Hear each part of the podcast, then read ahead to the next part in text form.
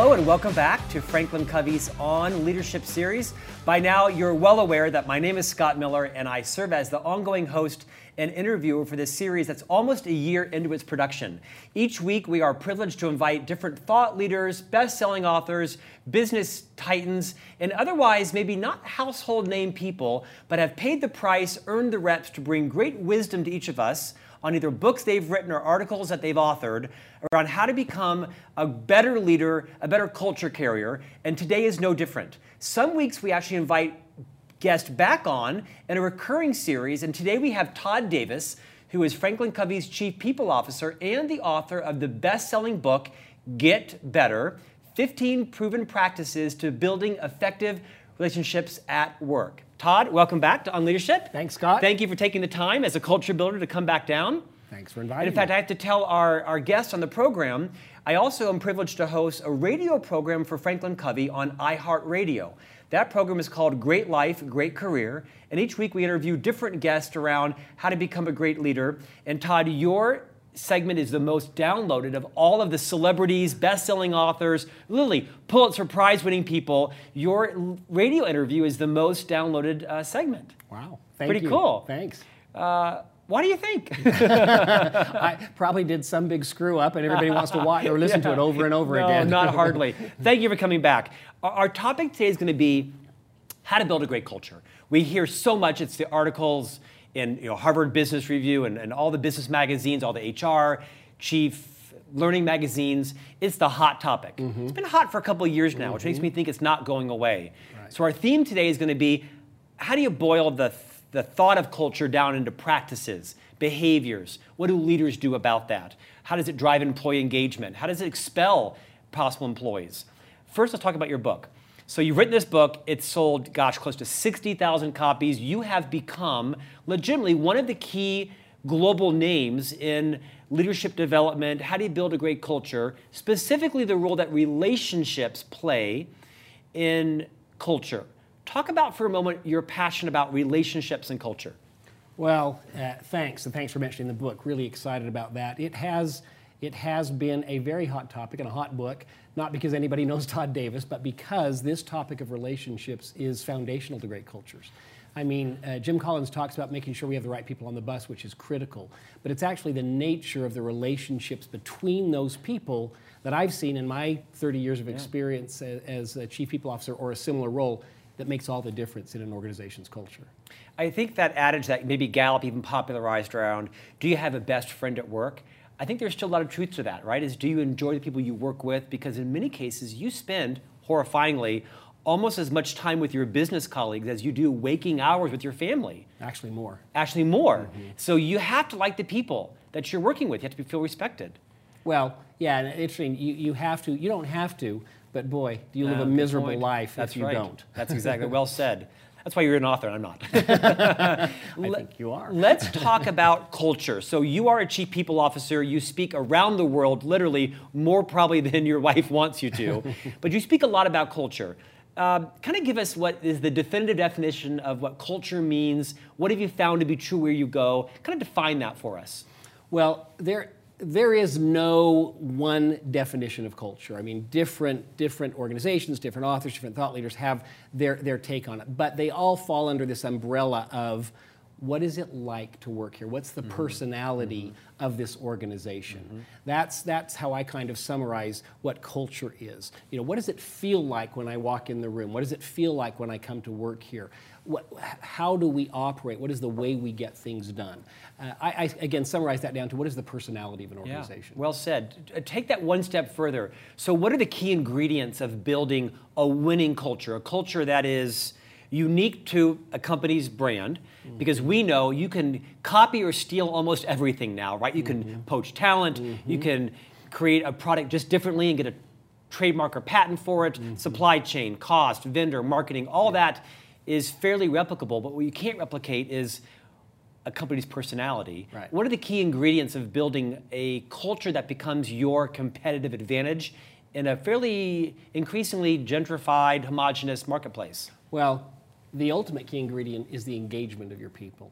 It is how engaged is every employee. The receptionist that you meet when you come in the front door the CEO, the chief people officer, the chief thought leader, the line leaders how engaged are they? Even if they're not owners of shares of the organization, they come to work every day acting like they're owners. You remember well, I don't know if you remember, but the first lemonade stand you set up, or whatever little thriving business you and your buddies when you were in elementary school started, and how passionate you were about that because, man, we're doing this on our own, and I have this part and you have that part. Well, that doesn't change over time, or shouldn't change over time.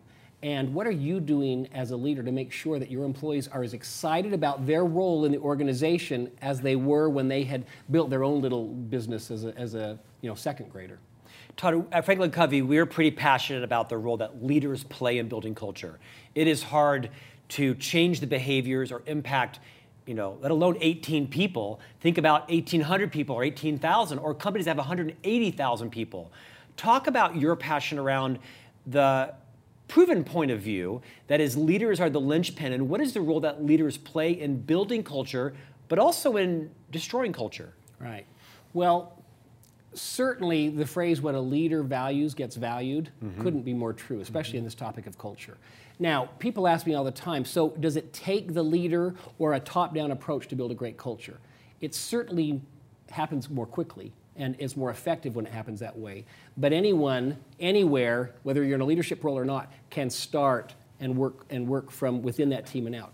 But but back to your question, the leader she or he, when they focus on and value culture as their ultimate competitive advantage, as we say, and as we know is true, that's where the organization really takes off because they, they don't just talk about it, they eat, sleep, drink, breathe it every day. Yeah. They model yeah. it, they live it. That leader has tremendous influence when she or he is, is a model of the culture, the very culture they hope to emulate in the, in the company. I'm going to ask you to get tangible. I want you to think back to the last 60, 70 keynote speeches you've been honored to give on Get Better the last year and a half. And you've got another 60 that you've accepted are in the mm-hmm. pipeline. Sorry, Trish, that's his wife. um, uh, think of one where you've given where the culture was palpable in a positive way where you could just tell the moment you like walked in the conference hall or in the building say i like this place yeah. maybe without mentioning the name or you can mention the name. What was it like? Why was it so positive and how could you tell? Yeah well, it's, it's, what a great question. You walk in the door, and honestly, first of all, you can't get the people to take their seats. You can't get people's attention. I watched the whoever the you know the chief learning officer, whoever had put the meeting together, up there trying to get attention. People can't stop talking to each other because they're such good friends. Yeah. You know, you have a best friend at work. Well, it looked like this company I'm thinking of. They had 50 best friends. They loved each other. They, they liked yeah. each other. And, yeah. and it wasn't chit chat. As I walked around the room and listened to them, they were talking about things in the business and how passionate they were and just how motivated and excited they were. So that was the, the very first thing. And then the types of questions that came up after the keynote or during the keynote about how do we, we want to really take it to this next level everything of how do we grow more how do we do better but not in a negative sense but just gosh we're here we want to get here. How do we do that? That those were some key indicators of a thriving yeah. culture. Yeah, you could see it the moment you walked That's in. right. you could feel it. Um, without selling them out i'm sure there's been one where you thought gosh i would not want to work here or i could fix them if i had some time. Yes. I, I think of one of those. What was that like? How did you know? Well I walked in the room and nobody showed up. no, no, no, But but uh, seriously, can you think of one? It was I, I I can think of some that weren't not a dramatic opposite of what I just described, but where it was pretty quiet to begin with. Yeah. People were pleasant, but not excited to be there for the keynote, and, and you could just sense, it again, it's my judgment, but you could just sense there was a, a, lack of passion for what we're doing as an organization, this particular company. The questions, again, were, were professional, but more around uh, what we'd call victim language. You know, mm. well, what if you work for someone who doesn't see it this way, and I've tried for five years to change him, and he won't change? Or what if, and again, those are legitimate situations and issues, but it was just the way that those questions mm-hmm. were, were presented. Mm-hmm. You, you could sense, ah, this is a struggling culture. Todd, let's get really practical for a moment. Talk about what leaders can do this afternoon to build a better winning culture on their team of four, on their mm-hmm. team of mm-hmm. 12, with mm-hmm. 70 people in a division. Mm-hmm. Rattle off a half dozen practical behaviors that anybody, regardless of the level of their leadership role, whether they're first level leader or a CEO, whether they're 20 or they're 60, mm-hmm. whether they're hated or they're loved, some things people can do to immediately build a better culture that you've also probably gleaned from a lot of good stories and some, some coaching opportunities. Mm-hmm. Give me five or six things that people mm-hmm. could do mm-hmm. immediately. Yeah. Leaders. If, if, if a, a leader sat down with their team and said, and again, don't want to assume that they, they haven't been doing any of these things, but they said, look, we, are, we have our great mission statement posted on the wall and our values and vision. And, and I'm passionate about those and I love those. And here's how I would like everyone on this leadership team to model those for the company. Mm. I've noticed, and I, and I unfortunately, I'm, I'm paraphrasing here, but I've, I've, unfortunately not been modeling this. I've noticed that we've been so busy, many of you have been putting off the one on ones you should be having with your team. So I want to tell you from this day forward, I'm not going to cancel another one on one, or it's going to be, you know, the building's on fire if I do. So I want you to hold me accountable to this. We are going to meet regularly. I find that one of the biggest, you asked about the elements of a great culture, communication is key. And again, to get real practical, communication meaning hold your one on ones with your team. You cannot skip those because they're a week, two weeks, three weeks go by.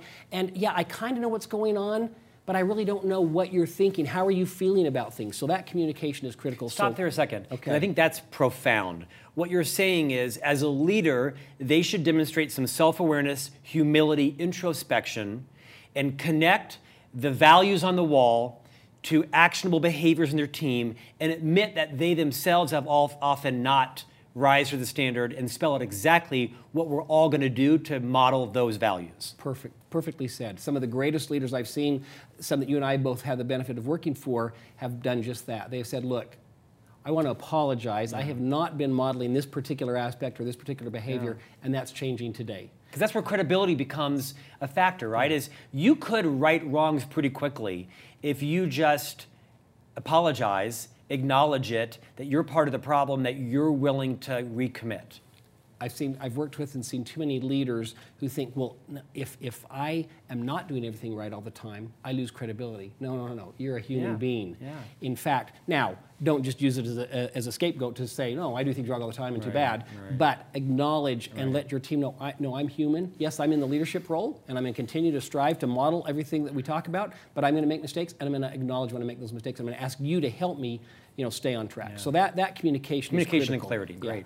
Yeah. Um, work-life balance is another big one, mm. especially for leaders. We feel such ownership. We got to get this done, and I'm worried my team's burning out, and, and why is Stephanie staying so late, and why is Francine coming in so early? Well, wait a minute, Todd, what are you doing?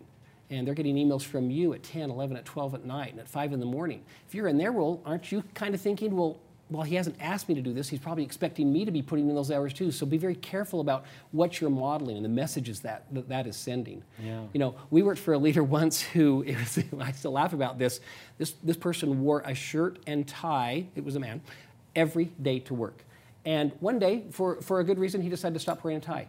And it took like maybe two days for everybody else on that team that previously wore ties to stop wearing ties. so what the leader values gets valued. Yeah. And that has to do with work-life balance, what time you show up, how late in the night you work, um, all of those things. Yeah. Let's talk about trends in probably lots of organizations. I think it's indisputable that the traditionalist, the baby boomers, people that are our age and a little older are starting to move into the crescendo of their career. I mean, I've got you know 20 years left. You've got 100 years left. I'm sorry, but I mean, the the older generation is starting to move into the pinnacle of their career, and there's this undeniable sea of change coming in with a younger, in many cases, better educated, better cultured, more nimble group coming up in, right? And I'm guessing the demands are different. Now, I'm guessing there's some similarities. What do you see as the similarities between what millennials, Gen Xers, and people coming out of college want that are the same as the older generation, and what's different? Yeah. Well, I try to be very careful in, in pigeonholing or, or, or stereotyping certain groups. And, and so I appreciate you asking that question because what I see the same, you know, often I'll hear people say, well, millennials and, and the younger generation, they care more about contribution, they care more about making a difference they're not as tied to climbing the corporate ladder or making so much money. Well, I'm not a millennial, I'm not a Gen Xer, and I care deeply about contribution. Mm-hmm. And I don't know that I've ever been focused on climbing the corporate ladder. So I, I, think we need to be careful to say this group tends to be more like this, and this group tends to be more like this. So I think in commonality, they all want to add value to what they're doing every day. They don't just want to get in and, and, and punch a clock, so to speak. Uh, they want to make a good living. They want to be fairly compensated for what they're doing. They want to uh, have some kind of a career path. Even someone as old as I wants to, you know, still Right, know what's right, ahead for the next five to ten years. Things, things of that nature. What's different? You're not seeing vast differences. Well, w- where I'm seeing a, a new introduction, which has actually been a real healthy thing, is the, the younger generations have learned, and this is primarily through technology, but you can get the same job done or get results accomplished in many different ways. And so, this level of flexibility that I certainly didn't have or didn't take advantage of or didn't know about growing up, they bring that with them. And, and so, I think there's been a, a rub in certain cases with people who have been in a, a set way of doing things for a long time is saying, well, wait a minute, what do you, what do you mean you're not going to come in until 10? Right. And, or you're going to work from 8 to 11 at night because that, you know, wait a minute, we don't do things here that way. And yet, when we grow up and step back a little bit and say, well, look at the results they're getting. Yeah. They're getting as well or better results than the person who's here from 8 to 5. So that flexibility is probably the biggest uh, difference I've seen. Sorry, Drew. Work whenever you want because you're amazing. talk, talk to- Drew, Drew is, just so our viewers know, Drew is someone you're referring to who falls into that younger category. He does, and he's he's you know just um, unbelievably talented, and is like a MacGyver. He can learn anything. He will learn anything. He'll do anything. Better, smarter, faster, cheaper than me. And if he's not like you know on the set at eight ten, I'm like, where are you? Like I'm in the parking lot solving your ten problems, Scott. So Well, no, and you said something a minute ago. They're better educated, and, and, and no offense to Drew and them, they're they're educated differently. Uh, you know, our baby boomers and, and Yeah. older generation, they're they're very well educated and very seasoned, have lots of years of experience. But there's a different type of education with all that technology in the world now provides. Todd, so you're a chief people officer, known in most companies as a chief human resource officer, or you know, you're the executive vice president of people in our company worldwide. Uh, several thousand employees, almost 60 offices around the world, large corporate presence here in Utah. Most of our employees work from their homes, right? Or they're dispersed, they're virtual employees, so to speak.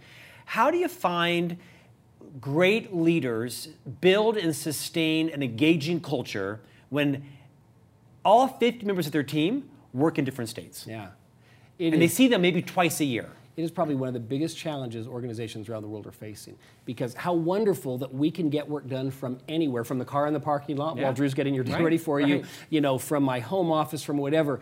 And it is very lonely. And it's why people are leaving and transferring and moving organizations because those leaders who don't recognize it and figure out ways to help their teams feel included they may be paying them well, they may have exciting jobs, but they're lonely and they go to another organization where the leader or leaders have figured it out how to keep them more engaged. Is that the word you hear when they call you up and say, I'm It- leaving? it is, and it They do? sounds to some it may sound silly. Yeah. You know, some seasoned, uh, forty-five-year-old professional, top-selling executive, and she says, I, "I'm lonely. This is a, a lonely Yeah, job." I can appreciate that. And yet, in another organization where she also works from a home office, she doesn't. She feels included because her her leader makes sure that they meet twice a week instead of once a week because hmm. she's remote. Right. Make sure that they use a Zoom call so that we're seeing each other versus just on the phone. Make sure that after every call, there's some follow up documentation sent. Said, hey, I just wanted to summarize. Th- these remote workers, they just naturally feel more detached. And so we got to go overboard with those versus the people right. we get to see every day Right. to make sure the communication Yeah. is, is ramped up. So leaders that lead virtual teams need to be really mindful of how are you making sure that those people have a best friend at work, feel connected, have great communication and clarity, and that you have to even kind of exaggerate it, not not un- inauthentically, Right. but to make sure that you're guarding them against Right. becoming lonely. Spend the extra 10 minutes that you might not need to with someone in the office because you overhear them, you kind of know more about their life. Spend the extra Yeah. 10 minutes with the remote workers saying, hey, how's things going? I understand you and your partner were building a house. How's that going? Is it, you know, we're, spend that extra 10 minutes. That 10 minute deposit will come back in, Yeah. in, in, in great volumes on good- return. uh, Sage advice. Talk about policies and procedures. So I'm not in HR. Uh, and I'll never, be. I'll never be invited to HR. Well, I'm invited a lot, but it's not an interview. You sit in HR a lot. I do. you know how, like in stadiums, they have like plaques with names on them? I think I have one over in HR. I'm not proud of that. Um, not true, not true. uh, is it true that companies are more flexible with benefits around PTO and, and, and, and vacation pay? You hear a lot about the kind of take what you need but get your job done. Maybe uh, share some insight as a chief human resource officer. what's popular, mm-hmm. what's trendy, mm-hmm. and what's sort of real because people are demanding it? Yeah. Well, such a great question. I appreciate you bringing that up. One of the reasons at Franklin Covey why we uh, call our organization, our, our department, people services mm-hmm. versus human resources, because there's a paradigm in some people's minds human resources, old traditional, are kind of the policy wonks, the police keepers. And, and while there are certain things in, in publicly and privately held companies that are critical from a legal perspective, you've got to have those things, and those need to be in check. That should not be where you're spending the majority of your time. Mm-hmm. Yes, have somebody smart, have legal people involved, that all that's because it's required, check. but it isn't driving engagement. But boy, if that's where your focus is and all your time and effort is, you're missing a huge opportunity. Spend the 90% of your time on engagement. And, and, and key to your question, how do I keep my people engaged? Acknowledge there are 10 different ways to get results and probably better results. And it's not about um, no, we work from this to this hours, and if you're here 10 years, you get one more day of vacation, and this and this and this. Now, again, different organizations and different industries by, by uh, requirement need to have certain things in place. Yeah. But in general, most organizations have a lot more flexibility than they're willing to step back and say, oh, wait a minute, we could do this differently. We went through this, we at Franklin Covey, probably 10 years ago, where another very reputable organization here in, in this area said, no, we don't have for our salaried employees we don't track PTO or personal time off. We were shocked. We said, well, what if somebody takes advantage of it? Well, then why are you employing that person if somebody's not, you know? And it's a different way of thinking to really say, and, and you got to watch it, it could get out of hand, to say, no, Scott, we pay you for results if you can get those now we don't think you can get those results done if you only work six months out of the year but you know try it be my guest right. but but no take the time off you need but boy be responsible be accountable be there make sure you're meeting your your weekly and your monthly measures that we're all watching and do that however you want with all of the things we've talked about are you communicating regularly with your team are you getting these things done and i'll tell you that mindset shift and and shifting that practice has had certain problems but 10 times the more benefits than it has the problems. And we've worked out the problems. So that kind of mindset has proved invaluable for raising the level of engagement, you know, showing trust. We trust you to do your job. Yeah, right. You and I have been in the firm both over 20 years. Right. You recruited me in, and we're both on the executive team. And although we're not exactly the same age, we're not that far off in age. we're, we're far off. We're not. We're not. he flatters me. I have a four-year-old. He's added 10 years to my life. Uh, we've, I, I've seen a migration in our own firm because we were raised in a fairly corporate, button-down, conservative company that had, you know, probably benefits and some downside mm-hmm, to it. Mm-hmm. But now we don't look as much as to whose cars in the parking lot at 7:30 versus 8:30. It seems in our culture that we've been able to engage and retain and attract a new generation of talent by becoming more flexible, which isn't necessarily our natural strength. I mean, we are a pretty um, heady organization, mm-hmm, right? Mm-hmm. Do you think that sometimes companies take it too far and have to like pull it back? And is there some risk in that? Sure, absolutely. There's there's another company I'm familiar with that uh, that is and was a former client of ours, and and they had just that. They all of a sudden it was the wild wild west, yeah. and everybody's doing everything, and they good people, but got off track. And I talked to their chief people officer, their chief human resource officer, and and just that they had to kind of rein things in a little bit because it was like do whatever you want, go wherever you want, and they lost sight of what the common goal was. So, so absolutely, there's a balance. But you, you talked, you said just a minute ago about attracting talent. This is how you attack, attract top talent, showing high levels of trust within. You know, here's the road. Don't go outside of the road, but boy, do you have a lot of leeway within yeah. this within this road. Todd, uh, it's safe to say, generally speaking, no one is hired in this company without your involvement. You might actually be in the interview, you've seen the resume, you run our recruiting division, Correct. and you interview a lot of people. You interview all of the senior people in this organization. And you're part of the committee, and I'm guessing you probably have veto power because you're wise mm-hmm. and smart. So, thousands of interviews. Think of the last hundred. What are the questions that people are asking? about culture? Is it important? Does it ever come up? Seems like it's almost like a buyer's marketplace right now because unemployment is so low for whatever reasons, and that you kind of almost have to poach someone from another organization in order to get a high performing person. Not in every case. What are those interviews like, and what are people wanting to know and demanding as they consider marrying us, not just us marrying them? Yeah, yeah. Um, is that true? Certainly, it is true. And certainly, uh, it's rare that an interview goes by that someone doesn't ask at some point what is it like to work here? Tell me about the culture. And so we go into a conversation. Well, well, great. Help me understand how do you? And I ask the, the candidate, how do you define culture? What does culture mean to you? And they say, well, what am I going to like about this place? What's going to bother me? And I love it when they ask that because we're certainly not perfect, and an organization is. What do you say about say, Franklin well, Covey? we are the exception. We're perfect. no. What do you No, say? I honestly, and and and while What- the what's our personality? Well, yeah. I would say, and, again, I want to be careful in, in this in this uh, uh, video shoot to not be promoting Franklin Covey, or that's not the purpose of this. But I will tell you from the heart, and you've been here as long as I have, 23 years. We are far from perfect, but I have never worked with a more collective group of people whose intent Yes, is right. to do the right thing. Totally. And so when mistakes are made, and they're made just as often as they are in other organizations, people course correct pretty quickly. I've had more than one person walk back into a room after a meeting. They don't storm out, but they walk out and come back in and say, I'd like a do over. Hmm. I was sounding pretty victimy just then. Mm-hmm. And, and you hear that, that's very common. People with, with victim language and victim mentality in our culture, they, they stick out pretty Yeah, quickly. yeah. And, and, and therefore, they start to course correct pretty quickly. Yeah. Tell me about what what leaders do to destroy culture.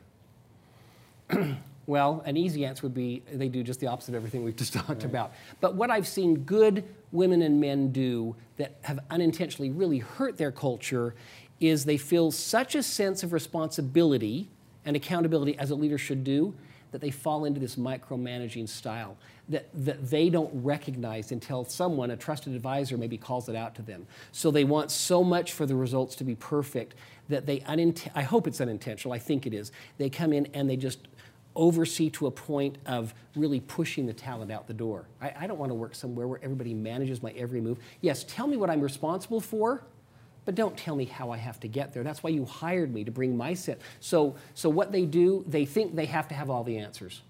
And, and they can never be wrong, what we talked about earlier. So they're unwilling, not because they've got such a big ego, but because they think, ah, I can't tell them I was wrong on this or I'm going to lose credibility. No, they, they, as we said earlier, they, they are willing to say, hey, you know what? I thought this was the right way to go. It doesn't look like it is. What would you all suggest? They show that level of humility. Other things that they do unintentionally, they, um, they probably overlook some really key talent because the talent doesn't naturally look like what they've been used to. Uh, we're, we're working on a, a solution right now, a hot topic in the world of unconscious bias, and we all have it. And, and I caught myself yesterday, I just finished reading through a, a draft of, of one of the parts of the unconscious bias uh, course. And then I had an interview right after that, and it, sha- it reshaped my Yes. whole interview. I'm on the phone with this person, and I caught myself thinking, ah, I don't know if this is the right fit. And then I thought, wait a minute, Todd. Just because this person doesn't have the identical background to the last four people you hired, Yeah. let's stop and, and look at some different ways to look at this. So this unconscious bias is a big thing that not every, not just every leader, every person should be which is a new of. offering in our All Access Pass Right. coming out in May. Right. Right. Yeah. Todd, uh, last question for you. Uh, Talk about organizations that are going through mergers and acquisitions and cultures. There's a flurry of consolidation happening Right. For the last decade, Right. and I'm guessing the next decade, right? Right. Uh, you've been through a, a merger, the Franklin Covey Mm-hmm. Franklin merger, Quest right? Franklin Covey Quest Leadership. Mm-hmm. Center. And what advice would you give to senior leaders who are on the cusp of being acquired or are selling or acquiring and understanding they've got to build a culture as soon as possible? Any watchouts, wisdom you'd offer both sides? Who's being acquired, who's merging, and who's acquiring to say, Yeah. be mindful of these things as you respect cultures and move towards forming one. Well, communication is key. And I get that around a merger or an acquisition, that's a tricky thing because there are so many things that can't, at certain times, frames, said, be communicated. But here, here I want to go back to something we talked about earlier. If you as a leader are known for never missing a one-on-one, con- continually having open communication with your team members, so they know Scott always informs me of anything he can. If there's something he can't, I even know that. I know that if something he can't talk about. So I have complete trust in this leader. Those leaders that have built that reputation for open, ongoing, consistent communication, as the merger or the acquisition is happening, when people are uncertain, they think, you know what, I trust Scott, I mm. trust Todd, I trust Susan. I know that as soon as they can tell me something, they will. Um, that would be that would be key. That would be foundational. Versus if I have a relationship with my boss where, gosh, I like her and she's smart, but I have to pull information out of her all the time. Mm-hmm. I have no idea what's going on. So I'm probably out dusting up my resume and I don't need to. And she may not be withholding it from you intentionally. Right. She's just got a lot going on in her That's world, right? That's And- exactly yeah. right. So, so communication would be the number one thing. Um, in the hiring process, you talked about the thousands of interviews I do. We look for certainly all the basic competencies and, and core skills and, and, and high character.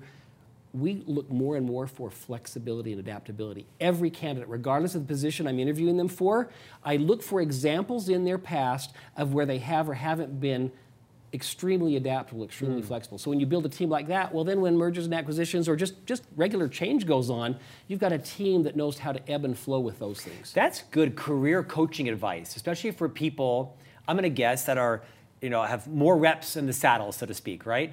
Like you and me, in their maybe 40s, 50s, and 60s mm-hmm. that are looking for a new role, that are maybe more entrenched in their ways, or they had a long career in an organization. It's good coaching to uh, be introspective around how emotionally nimble am I? How That's right. you know, um, how rigid am I? Am I thinking right? And my collaboration skills. There's, there's a person I wrote about in the book that you and I both know the person, extremely talented, three degrees, been with the company a long time.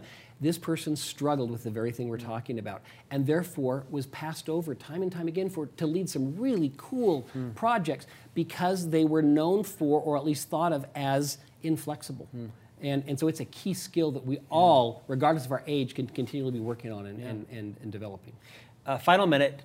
What are you working on next? Because you've got another book in the hopper. I'd love to have you talk about it for a second. Well, uh, thanks for bringing it up. You and I are both working on it. we're, Yeah. we're authoring, uh, co-authoring uh, with our great partner Victoria Roos Olsson, uh, the book "Everyone Deserves a Great Manager: Six Critical Practices for Leading a Team." Yeah.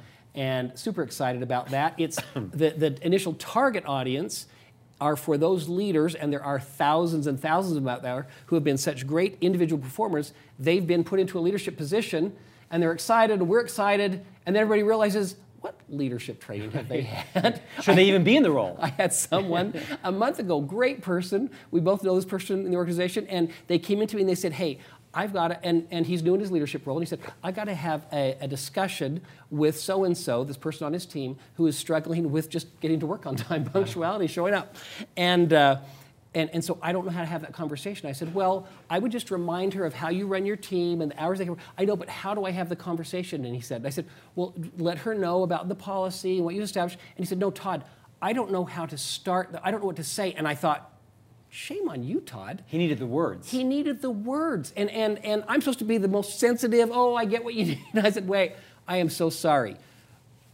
Invite this person in say, thanks for meeting with me. I really appreciate the job you're doing. I have a tough topic I need to bring up with you. Hmm. And I want you to know my only intent is to help you get better in your role. And this person, the, the leader I'm talking to, he's writing down every word. And I thought, oh my gosh, you, you know, you and I have been in our roles for so long that some of that stuff comes second nature to us. But a new leader, they don't know how to begin that conversation. Now, this book has, has uh, sections for it around that. But it's also going to be very valuable for those who have been in their leadership roles for many, many years. Statistics have shown that people get put in their first leadership role generally in their 30s. They don't get their leadership, any leadership training for 12 to 15 years Wow, later. right. It's a huge gap. So senior leaders, seasoned leaders will learn a lot from this book as well. Everyone deserves a great manager. When you're 100 and you leave Franklin Covey, I think you should open up a consulting company. I think you would be a great executive coach. I think you'd I'll, be I'll will in my wheelchair there. your oxygen tank. That's right. I really, I think the you know the 30 plus years of experience you have in totality are really valuable for executives, for HR leaders to understand kind of what is the new cultural demand looking like for organizations. You're very kind. Thank, you for joining us. I'll bet you this is downloaded uh, a lot as well. We'll have you back again when the new book comes out. Everyone deserves a great manager. Thanks, Scott. Todd, thanks for coming back down. Thank you, later. for joining us. You've been listening to Todd Davis, the author of the best-selling book Get Better, and the future co-author of the book Everyone Deserves a Great Manager. If you haven't subscribed to On Leadership, it is now the fastest growing leadership newsletter worldwide. Visit franklincovey.com. Click on the On Leadership tab. It's free. Comes out via email every Tuesday to your inbox. Invite your family, your friends, your kids, your coworkers.